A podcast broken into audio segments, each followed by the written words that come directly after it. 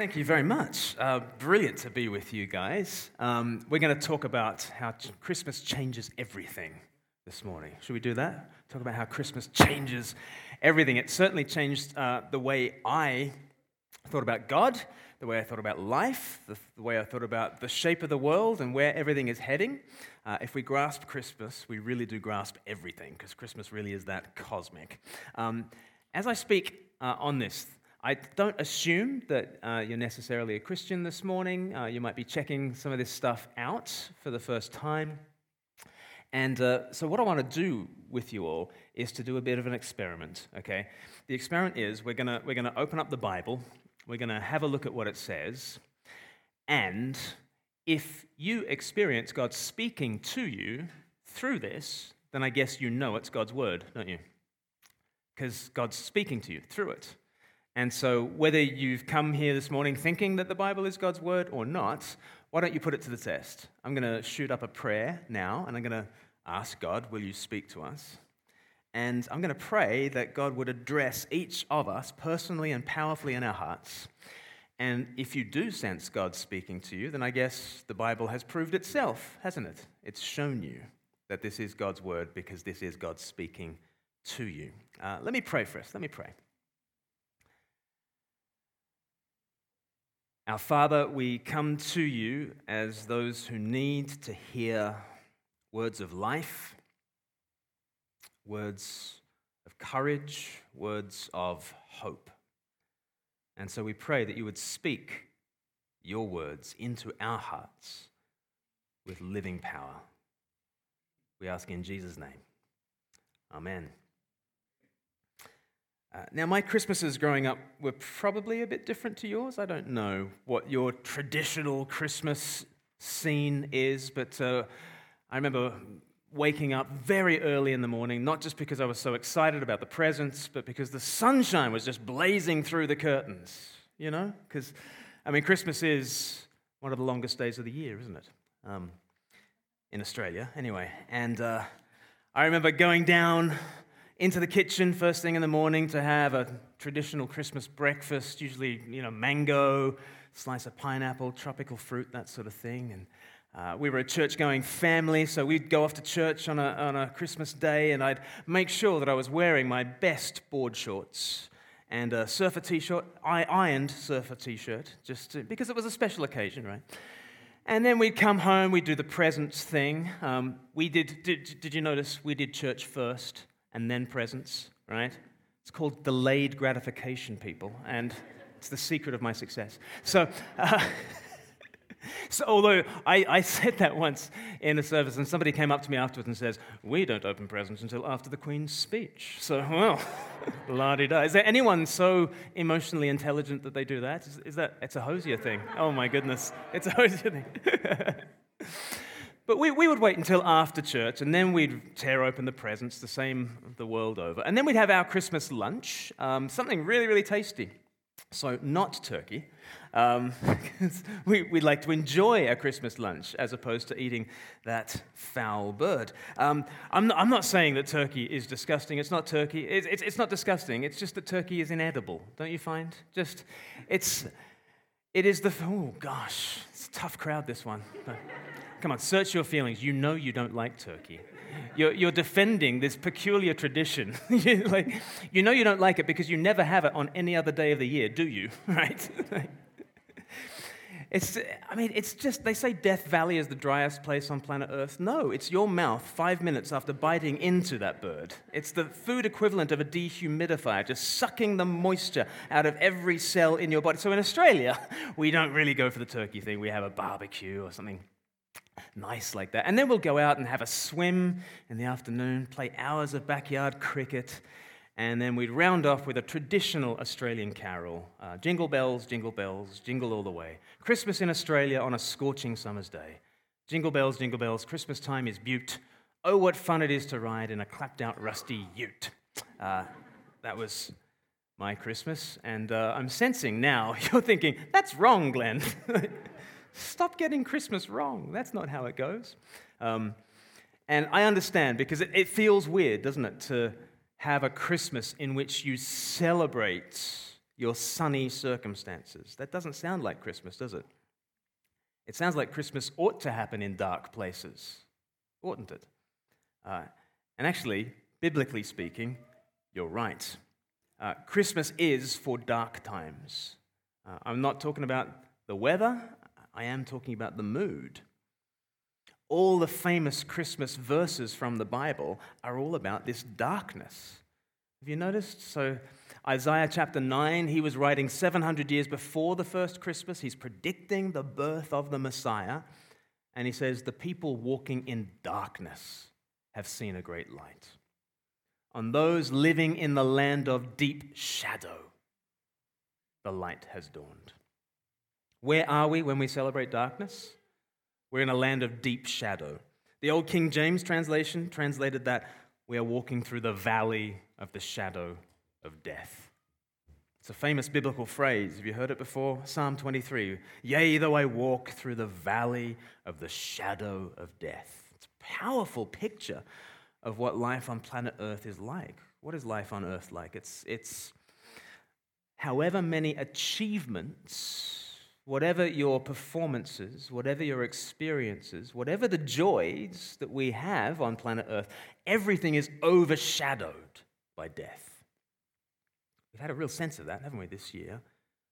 You know, every, every day at 5 p.m., do you remember the, the death toll being read, right? And still, today, we, we hear every day that particular death toll. But of course, 500,000 people in the UK will die this year. 500,000. Which means there will be 500,000 empty chairs at Christmas lunch, and we will feel those losses very, very keenly. Death overshadows everything, every joy, every achievement, every experience. Death overshadows it. But that's where Christmas shows up. Those living in a land of deep shadow, to them the light has dawned. You might think that you couldn't possibly celebrate Christmas this year. After 2020, how can we celebrate Christmas? Surely COVID cancels Christmas, does it? No, COVID is the context for Christmas. Christmas is for dark times, it's for dark places. You might know this other famous verse, John chapter 1, read out at all the big carol services. It starts, In the beginning was the Word. It's a title for Jesus. He's the Word of God because he explains who God is, he's the communication of God. In the beginning was the Word. And it says, The Word became flesh and dwelt among us. This wonderful sense of Christmas being the Son of God, Jesus volunteering to come down.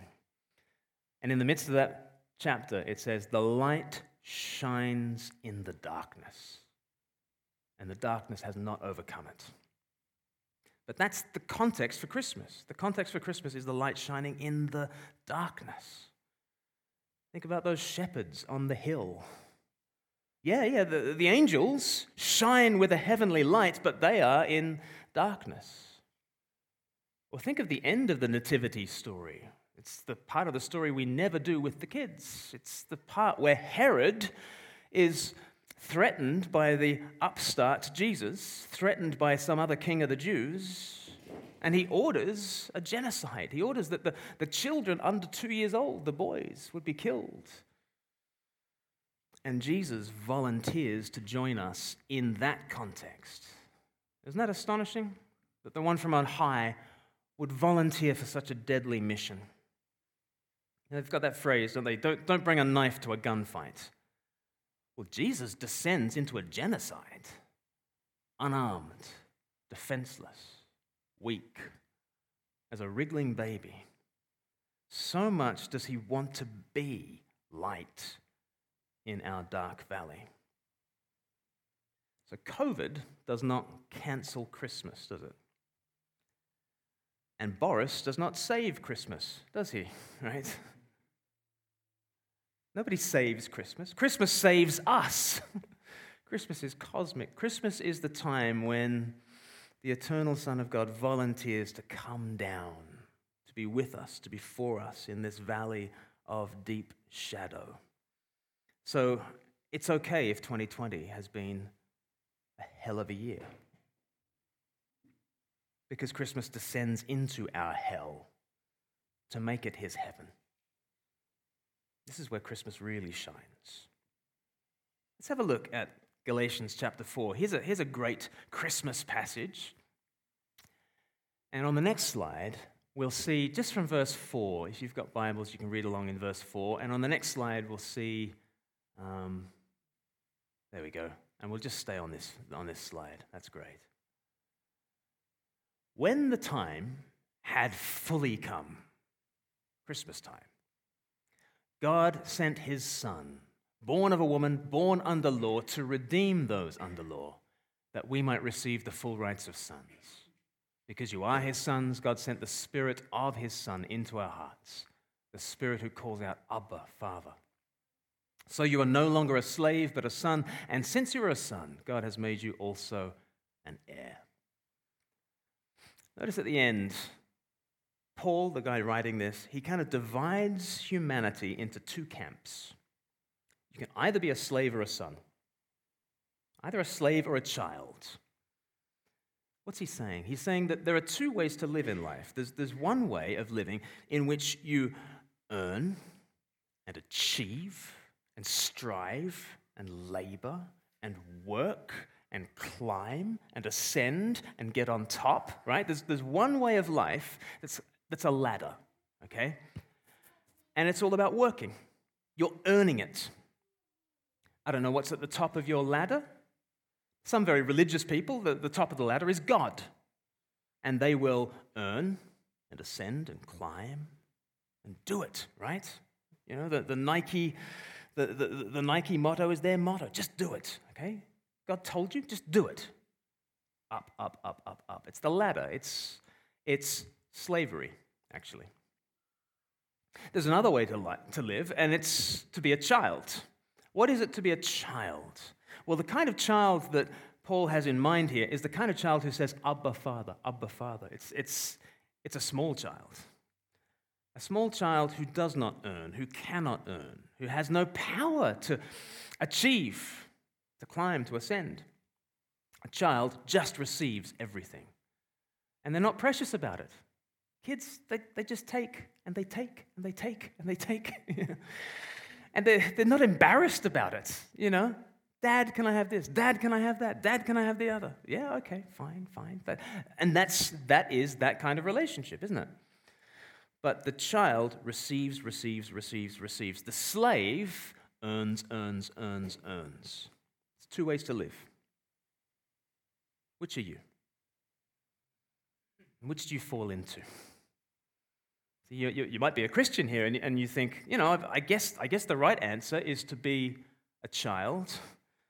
But man, it feels like a burden. Feels like I'm never enough. Feels like everyone else is doing the Christian life a heck of a lot better than me. And I look on Facebook and all the children on there look adorable. And, you know, people have just Instagrammed their window displays and they've got Christmas together. And man, it feels like slavery, you know? Can, we can veer off into that, can't we? Everyone, whatever your vision of life, whatever your vision of God, we default towards the slavery. You've got to do it yourself. It's down to you. You've got to climb. But there's this other way to live, and it's a beautiful way to live to be a child with their father who can just receive everything. So, how do you, how do you get that? How do you come in on this kind of relationship? Well, Christmas. Christmas is how you come in. Because you don't climb up to God, He descends down to us. Verse 4, Galatians 4, verse 4. I'll read it out. But when the time had fully come, God sent His Son, born of a woman. Christmas is the time when the Son of God comes all the way down. I don't know what your picture of God is. What is your picture of God? Whether you believe in him or not, everyone's got a picture of God. You know, people say to me, Oh, don't talk to me about God, Glenn, I don't believe in him. And I always say, Well, describe to me the God you don't believe in. And I press them.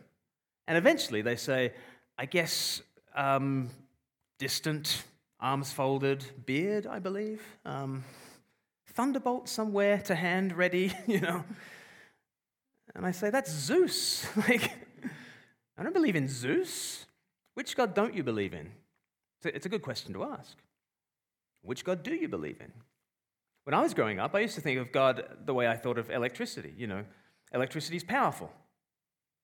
Electricity is inexplicable, at least to my teenage mind. I didn't understand how electricity worked. I still don't understand how the electricity works. But that was like God, right? Distant, inexplicable, powerful. You could harness it and use it in your life if you were clever. But if you got on the wrong side of it, zap, right? That was my vision of electricity. It's my vision of God as well. That, that my natural vision of God was just this impersonal, distant power, right? What does Christmas say? Christmas does not give us the God who hurls a thunderbolt. Here's a father who sends his son. This is not a distant power. This is the personal God who joins us in the midst of our dark valley. It's a very different kind of God that Christmas is revealing. When the time had fully come, God sent his son, born of a woman, born of a woman. Just, just think of it. You know, the, the, the Bible says, here is, here is who God is, okay? We've got here, Abba Father, right? That is the source of all being, who has his son. So God sent his son right there at the top, second, second line, his son. And he's also middle, right there. God sent the spirit of his son into our hearts. Do you see how when God pictures, when, when the Bible pictures for us God, it pictures a family.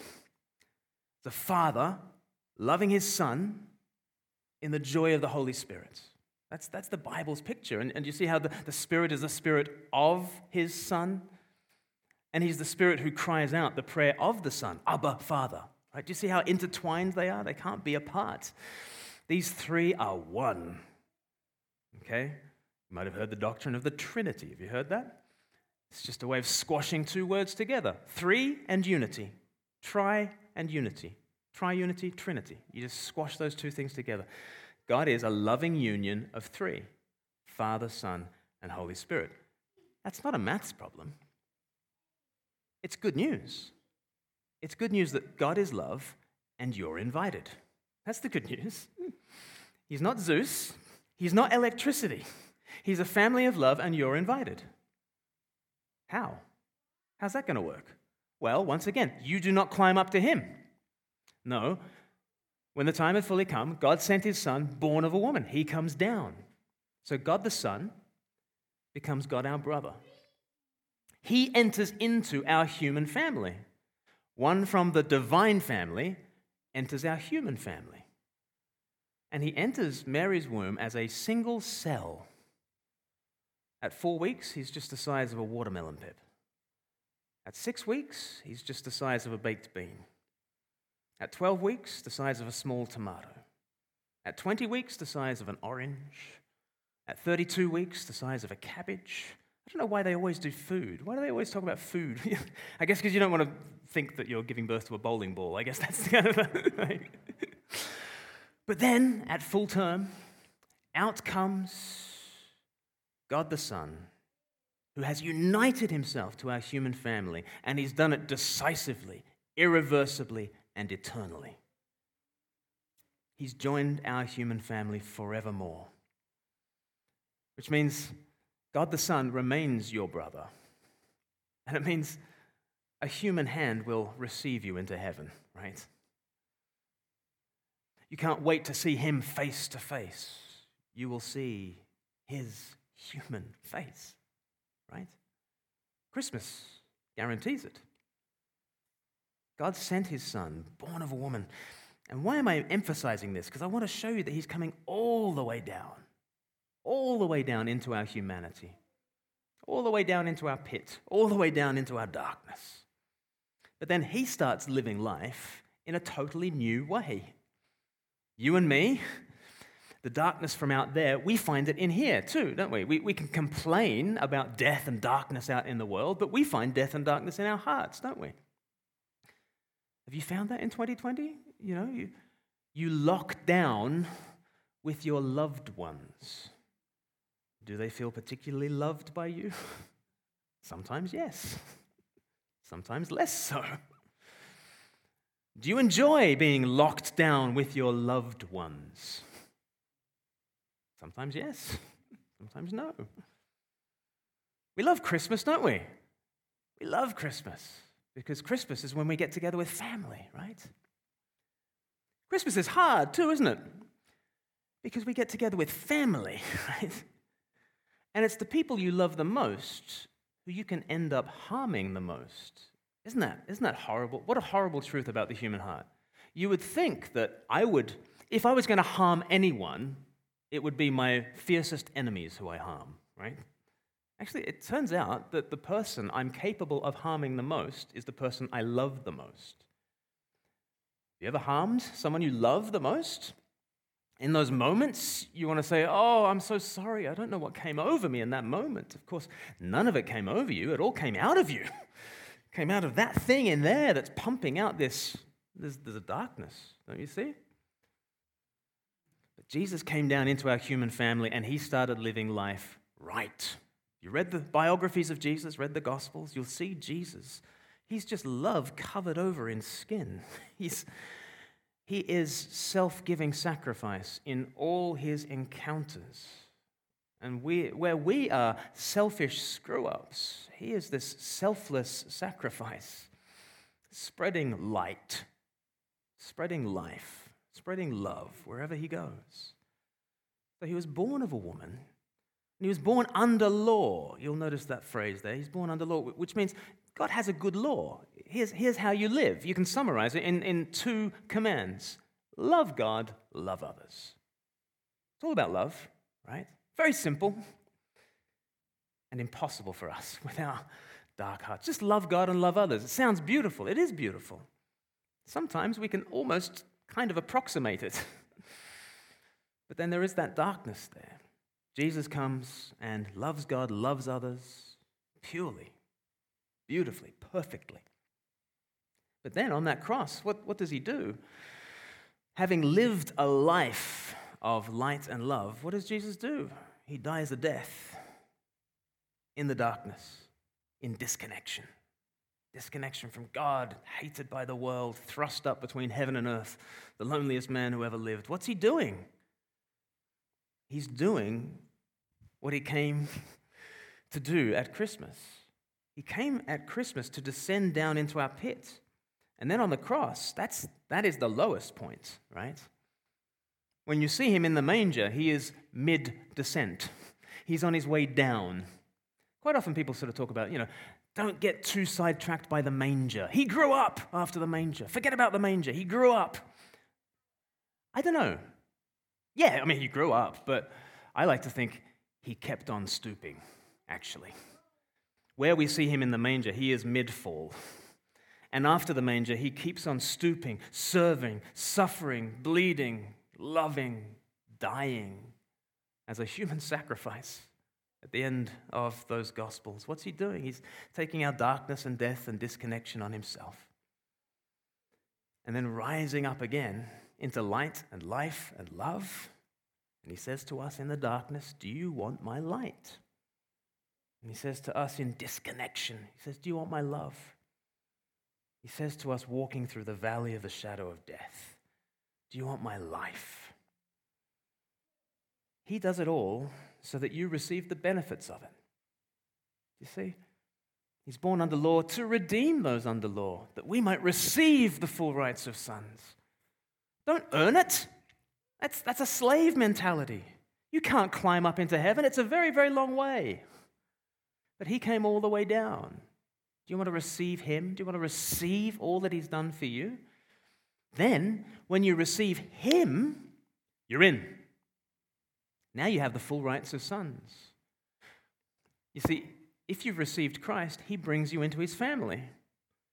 And all of a sudden, you get his father as your father, and you get his spirit as your spirit, and you get all the full rights of the Son of God given to you, including even inheritance. Look at the last word on our screen. You become an heir. This is, this is quite the Christmas present, don't you think? I love that verse in Isaiah 9. It says, To us a child is born, to us a son is given. I always picture this you know, picture of Jesus in the manger, and there's a little gift tag around his ankle. And it just says, From God the Father to you. And he's really given to you, to you, to you, to you, to you, to you, to you. It's personal gift. To you, to you, to you. We haven't got enough time, but to you, to you, right? You can fill in the blanks. To you, really, really, really. This side as well, even, even this side. to you. That you might just receive him. You know, what does a baby want from you? What does a baby want from you? Just receive him. There's a beautiful apocryphal tale told about the, uh, the nativity scene. And uh, obviously, it's not in the Bible, it's just a reimagining of, of the nativity scene. Can you imagine it's the, the sort of the chocolate box nativity? And you've got the wise men there giving their gold, their frankincense, and their myrrh. And you've got the smelly shepherds there as well, with the Mary and Joseph and the baby Jesus. There's Mary cradling Jesus. And the story asks us to imagine a, poor shepherd who finds himself at the Nativity and he hasn't got anything to bring. He's come empty handed. And that's the king she's holding. And he starts to feel out of place. And all the other shepherds are ribbing him. You know, some of them have brought a lamb, for instance, right? What have you, what have you brought the king? I, I didn't know. I, I had no idea. Should I? And of course, he feels very inferior when he looks at the three wise men. You know, gold, frankincense, myrrh. What have I got? I've got nothing. He's come empty handed to Christmas. And just before he leaves, he notices a bit of a kerfuffle because Joseph has just received the gold and the frankincense from the wise men, and Mary needs to receive the myrrh, but she's got baby Jesus. She needs to offload Jesus. Who can she offload Jesus to? Well, the guy with nothing in his hands. He's the only one she can give Jesus to. And so, this loser, this smelly shepherd who's brought nothing to Christmas whatsoever, he ends up receiving everything. He gets given Jesus to you, he gets to hold Jesus. Not because he's brought anything into the equation. We don't bring anything into the equation. If you think you can bring anything into that equation, you're thinking like a slave. You can't climb and grab and scratch and ascend and give to God. You must simply receive like a child. What do you bring to Christmas? You bring nothing. Perfect. Perfect. Bring your nothing and receive his everything. In Christ, you are now part of the family. And you get Christ's Father as your Father. You get to call him Abba Father. That's an incredible intimacy. You know, if you called the Queen Liz, that would just be rude. You wouldn't, if you called the Queen Liz, you're, you're not even making any claim on her. You're not saying that, you know, you're in the family or anything. But when you call God Most High, Abba Father, you're saying you're in the family now. Do you notice the, the, the intimacy of this? Brought near, Abba, Father. It's the first word that you would say, Abba, in the Aramaic language, in so many languages. Abba, Abba, Abba. It's a term of deep intimacy and deep respect. We can call the emperor of the cosmos Abba, Father. Why? Because we've received God the Son and we've been filled with God the Spirit who is himself praying Abba Father in us. Did you notice that? Who, who's actually praying Abba Father here? The Spirit. Spirit. Like, you don't even offer God your prayers. You've got to receive even your prayer life. That's how empty handed we are. You receive the Spirit who now puts the perfect prayer of Jesus into your heart. And now, Abba Father, is your spiritual heartbeat. Isn't that amazing? What have you brought? Nothing. What did you do? Nothing. We are full of darkness. He brings his light. He does everything. That's the true meaning of Christmas. It's a revolution, isn't it? don't live as a slave with this servant mentality of earning, working, ascending. Christmas is the ultimate present. God the Son, God the Father gives you his Son, gives you his Spirit, gives you Christ's inheritance. He gives you heaven and earth. Will you receive him? In a second, I'm just going to offer some words where you can pray to God and just say, I want to receive Jesus. What would that mean? It would mean saying, God, I, I recognize that there's darkness in me. There's darkness out there, and there's darkness in me, and I'm sorry. But I want to receive Jesus. I want him to be my Lord, my leader, to lead me through this dark valley. I want him to be my strong elder brother, to take on the enemy for me. I want your spirit, Father, to fill me, that I might know intimacy with you. And I want to walk with you through this world and out into your future. That's what I'm going to pray. Do you want to say yes to Jesus? Why don't we bow our heads? I'm going to offer words just like this. The words are not magic, but it's a way of responding to the ultimate Christmas present. And you might want to echo these words in your heart. Let's pray. Dear Father,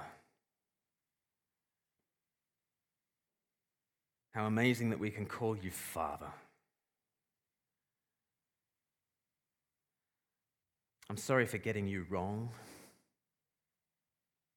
for thinking that you were distant, uninterested, not there. I'm sorry for my darkness. Please forgive me. But I want your son. I want to receive him. I want him to be my Lord and my leader. I need him for this dark valley. Please fill me with your Holy Spirit. Help me to know your fatherly goodness and walk with me through this dark valley and into your future.